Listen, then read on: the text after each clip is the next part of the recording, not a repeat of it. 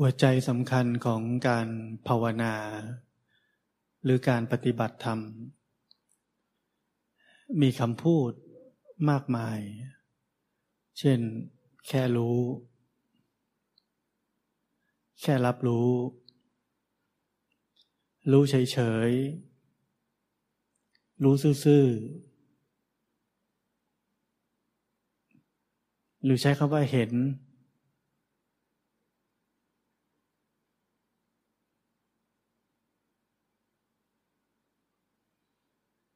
เวลาเราฟังแบบนี้ ครูบาอาจารย์บางทีท่านก็ว่า ไอ้นี่ก็ง่ายแล้วนะคำพูดนี้ก็ง่ายที่สุดแล้วนะ แต่เราก็ยังพยายามที่จะรู้เฉยๆ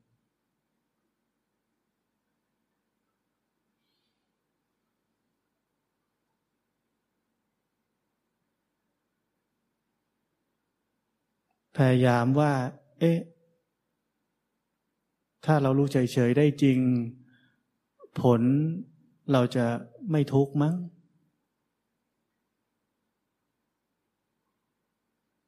เราจะไม่รู้สึกทุกข์กับความทุกข์ที่เกิดขึ้นเลย เราเอาผลลัพธ์ มาสร้างเงื่อนไข ของการรู้ซื่อๆหรือรู้เฉยๆ แล้วพอมันไม่เป็นตามผลลัพธ์หรือเป้าหมายที่เราคิดเอาไว้ เราก็พยายามว่าทำยังไงดี จะรู้เฉยๆ จะรู้ซื่อๆ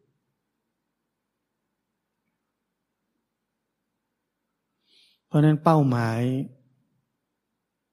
จึงกลายเป็นอุปสรรค ความคาดหวังของเรา กลายเป็นอุปสรรค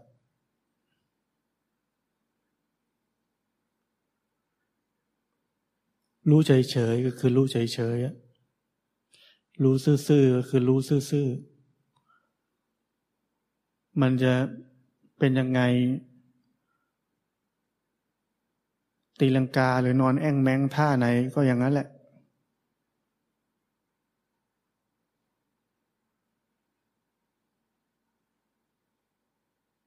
คือมันทุกข์ก็รู้มันทุกข์อะเรารู้สึกทุกข์ด้วย ก็รู้ไปเลยว่าเราก็รู้สึกทุกข์ด้วย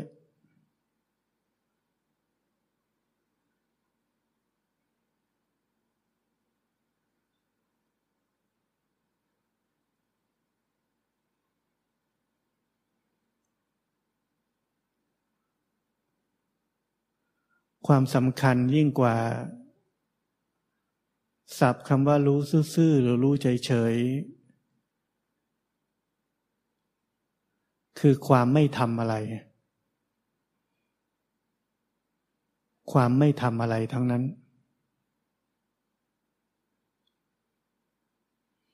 แม้ว่าตอนนี้ เกิดความทุกข์ขึ้น แล้วเราก็รู้สึกทุกข์กับความทุกข์นั้นไปด้วย เราก็แค่รู้ โดยที่ไม่ต้องพยายามจะทำอะไรทั้งนั้น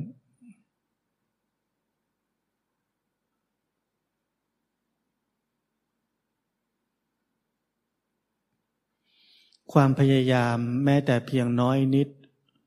ที่จะจัดการอะไรก็ตาม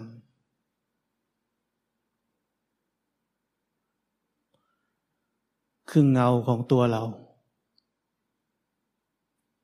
คือเงาของตัวตน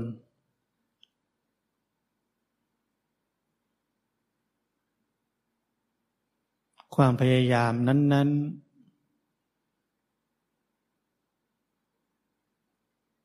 ปิดบังธรรมชาติที่แท้จริง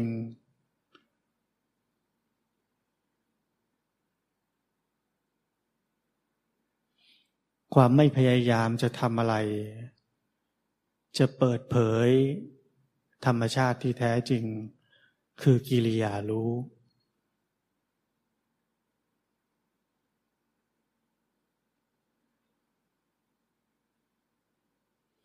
ในในความเป็นจริงเราพูดว่าเรามีหน้าที่รู้เฉยๆ แต่วันนี้ผมจะพูด อีกมุมหนึ่งให้เข้าใจชัดเจนมากยิ่งขึ้น คือแท้จริงเรามีหน้าที่ แค่ให้โอกาสธรรมชาติที่แท้จริงนั้นเปิดเผยตัวออกมา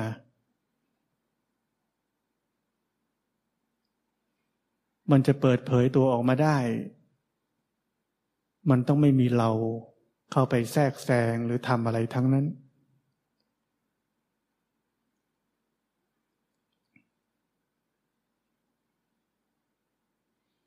ธรรมชาติรู้นี้ จะเริ่มทำงาน มันจะทำของมันเอง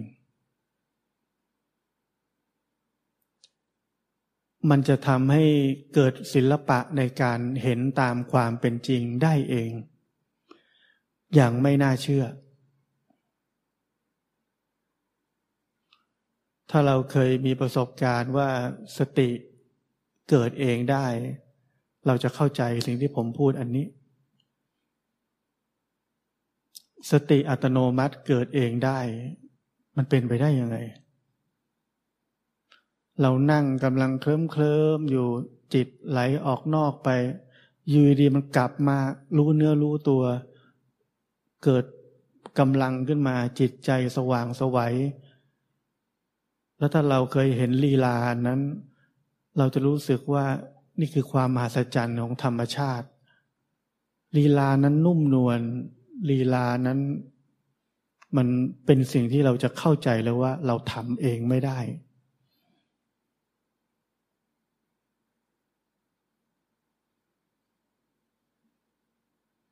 เพราะนั้นจริง ๆ แล้วก่อนที่จะเกิดศิลปะของการรู้เฉย ๆ หรือการเห็นตามความเป็นจริงได้ มันไม่ได้เกิดจากเราพยายาม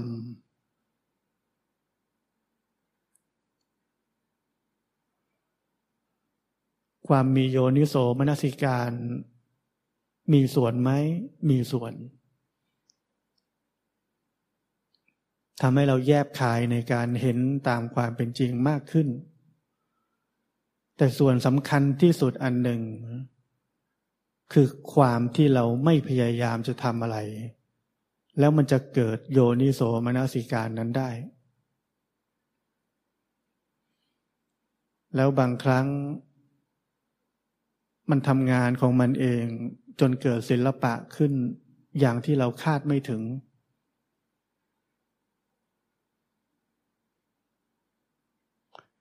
เราว่าร่างกายเรานี้มหัศจรรย์มากแล้วใช่ไหม สมมุติว่าเราเป็นแผล โดนอะไรบาด โดนอะไรขูดถลอก ร่างกายนี้มันสามารถเอาเลือด เอาเม็ดเลือดขาว เอาน้ำเหลืองเอาอะไรต่างๆ นานามา ซ่อมจนผิวนี้ กลืนกันเหมือนไม่เคยเป็นแผลมาก่อน มันทำได้ยังไง คอมพิวเตอร์กี่ล้านตัวคงทำไม่ได้ ปราณีตเท่ากับร่างกายนี้ ความสามารถของร่างกายนี้มาสจันเหลือเกิน เพราะฉะนั้นจิตใจนี้ ธรรมชาติของธาตุรู้นี้มาสจันกว่านั้น เราต้องไว้ใจมัน เราแค่ให้โอกาสมัน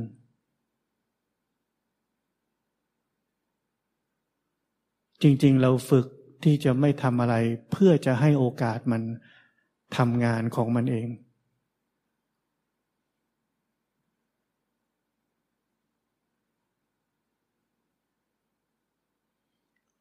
และเมื่อไม่ได้โอกาสทำงานของมันตามธรรมชาติ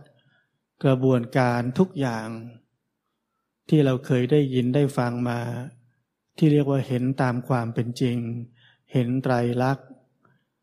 เห็นปฏิจจสมุปบาท คุณธรรมขั้นสูงทั้งหลายที่เราเคยอ่านมาเคยฟังมา จะแสดงตัวออกมาด้วยความอัศจรรย์ของธรรมชาติที่เรียกว่าธาตุรู้นี้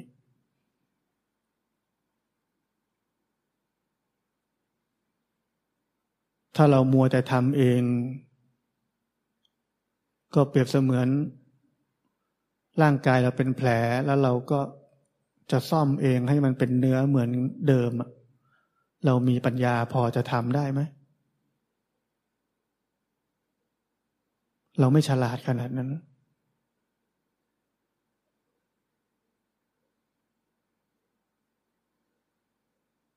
เพราะนั้นการปฏิบัติธรรมแท้จริงคือ ให้โอกาส ธรรมชาติที่แท้จริงนั้นทำงานด้วยตัวมันเอง เราต้องไว้ใจมัน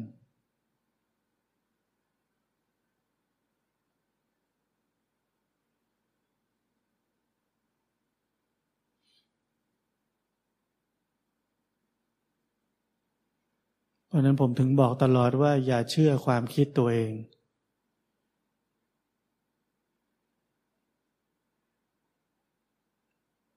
ตักกะนั้นพาเราไปไม่ถึงไหนครับเป็นได้แค่เราในตอนนี้แหละ เป็นนายกยังไม่ได้เลย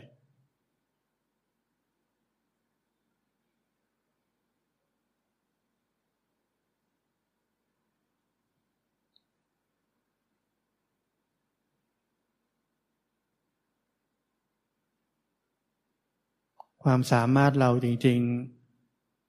ๆ มีน้อยนิด เราทุกคนคิดว่าตัวเองฉลาด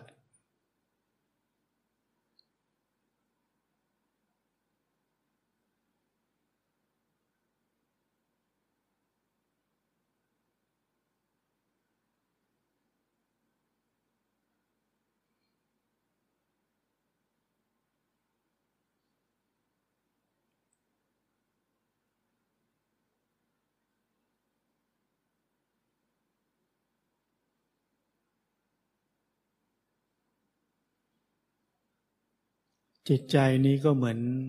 เด็กอะธรรมชาติของใจ หรือของธาตุรู้นี้ มันมีอำนาจ มีพลังสร้างสรรค์มหาศาล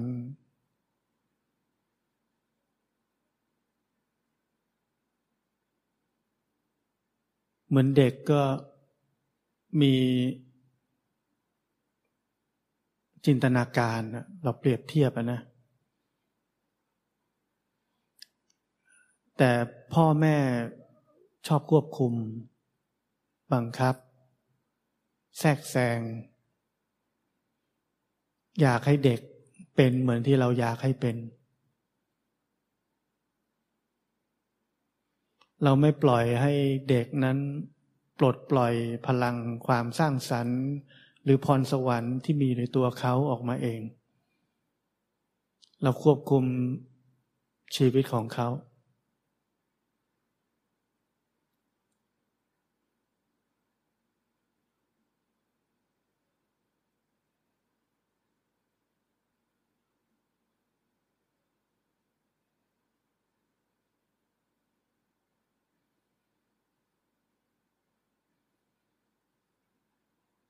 เมื่อเรามาถึงวันนี้ และมองย้อนกลับไป เราจะเข้าใจว่าที่ผมพยายามจะบอกว่า เราปิดบัง และถูกปิดบัง พลัง อันมหัศจรรย์ของใจดวงนี้ ด้วยการ ใช้ตัวเรานั่นแหละ แทรกแซงมันทุกอย่าง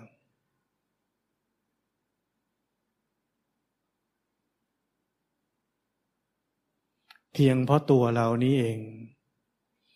ที่อยากจะทำให้ชีวิตนี้ดีที่สุดหรือดีขึ้น กลับกลายเป็นอุปสรรคชิ้นใหญ่ที่สุดในชีวิตของเรา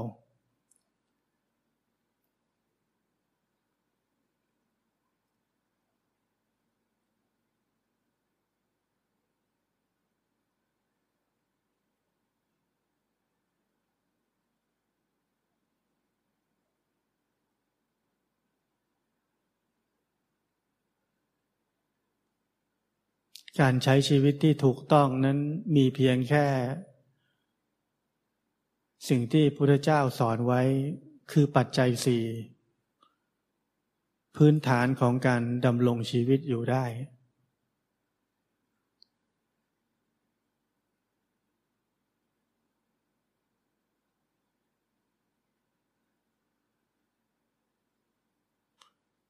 และเวลาที่เหลือทั้งหมด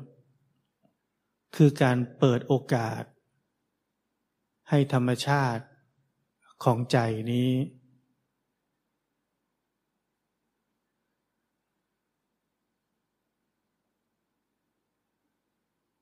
ได้เปิดระบบที่หลับไหลมานาน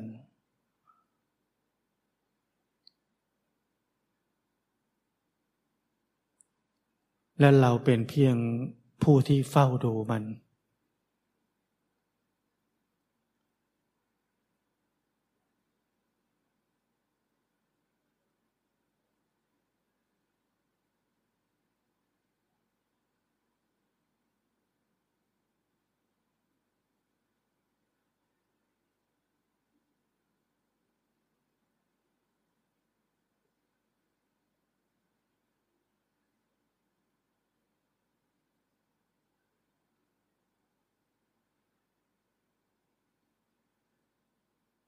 เราเป็นเพียงแค่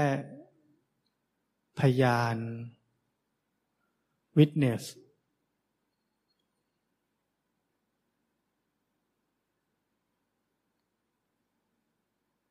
รับรู้ทุกปรากฏการณ์ที่เกิดขึ้นในกายในใจนี้ ผมใช้คำว่าปรากฏการณ์เพราะผมไม่สนว่าปรากฏการณ์นั้นจะดีหรือจะชั่วยังไง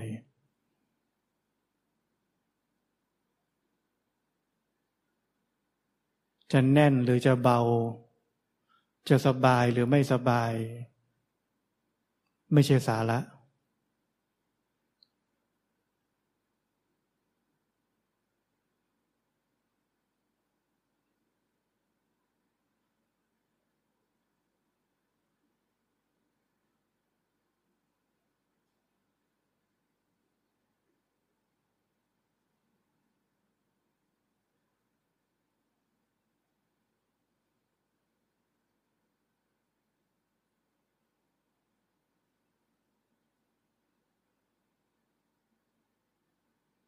ราะนั้นหัวใจของการภาวนา ที่สำคัญสูงสุด ครอบคลุมทุกอย่างเลย คือความไม่ทำอะไร เมื่อเรานั่งเฉยๆแบบนี้ เราเรียกนั่งสมาธิ เราแค่นั่งเฉยๆ โดยปราศจากความพยายามใด ๆ ทั้งนั้น แม้ว่าจิตนี้จะฟุ้งซ่าน แม้ว่าจิตนี้จะสงบ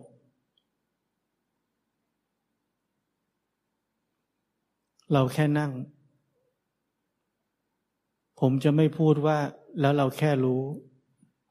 เพราะเราจะพยายามจะรู้ทันที ผมบอกว่าเราแค่นั่ง แล้วไม่ต้องทำอะไร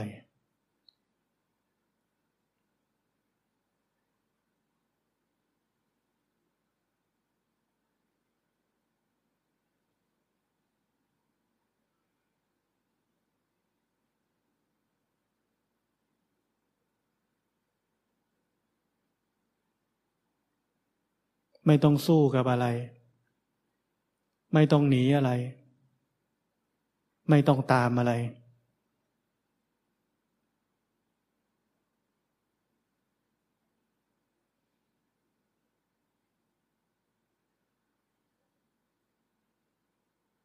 แล้วรู้เฉยๆจะเกิดขึ้น เราทดลองเองได้ มันจะมีไหมจะไม่รู้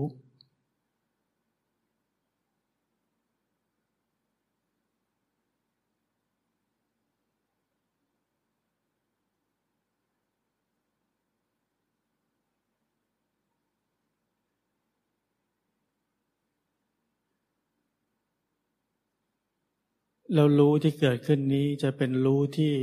บริสุทธิ์ รู้ที่มีอยู่แล้วตามธรรมชาติ ไม่ต้องบังคับ ไม่ต้องพยายาม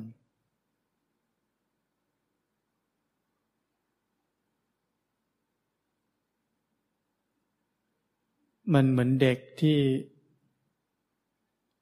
เวลาพ่อแม่ไม่อยู่บ้าน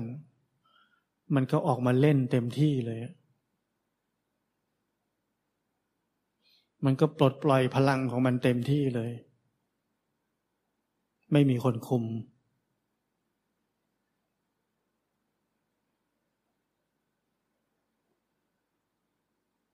แต่รู้นี้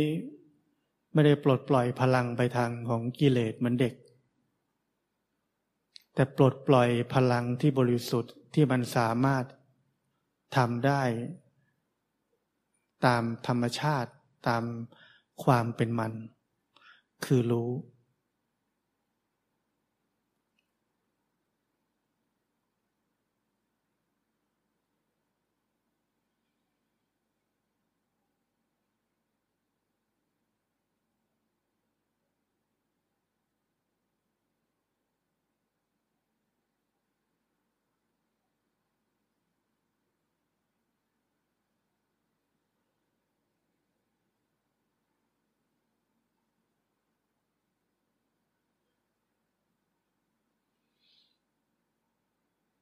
ครูบาอาจารย์สมัยก่อนพูดถึงสี่คำง่าย ๆ และเป็นหัวใจของการปฏิบัติธรรมเลย คือไม่ถอย ไม่อยู่ ไม่สู้ ไม่หนี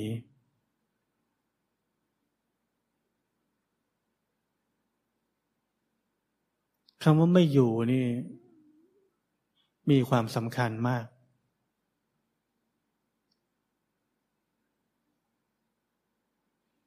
เราเคยได้ยินคำว่า ไม่อยู่ในความคิด อันนี้เราฟังเข้าใจได้ แต่คำว่าไม่อยู่นี่ คือไม่อยู่ที่ไหนเลย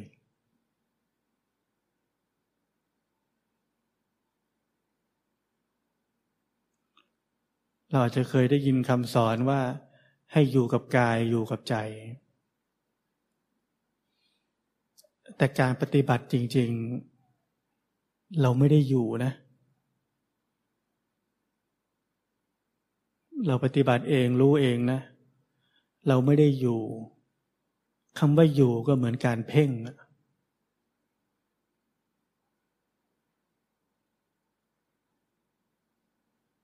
จริง ๆ เราแค่รู้สึก คือมันไม่อยู่ที่ไหน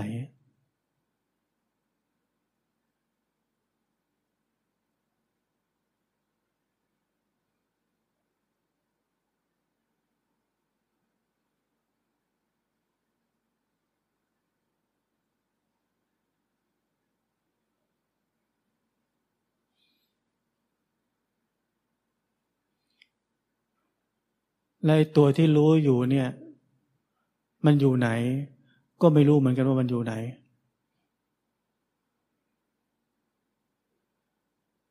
มันเป็นแค่ความมีอยู่ แต่ไม่รู้มันอยู่ไหน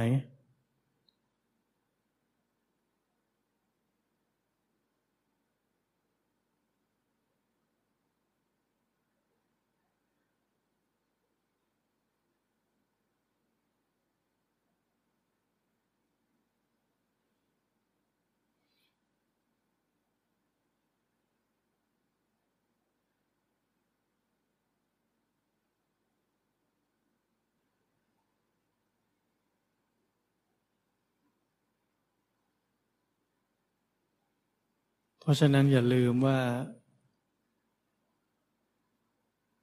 เรามีหน้าที่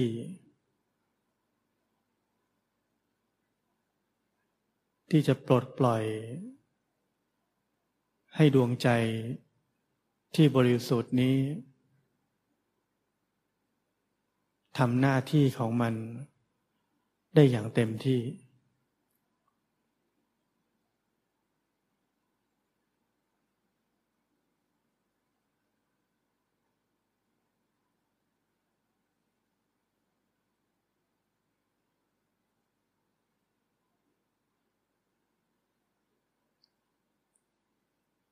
และเรื่องอัศจรรย์ทั้งหลาย จะเกิดขึ้นในชีวิตของเรา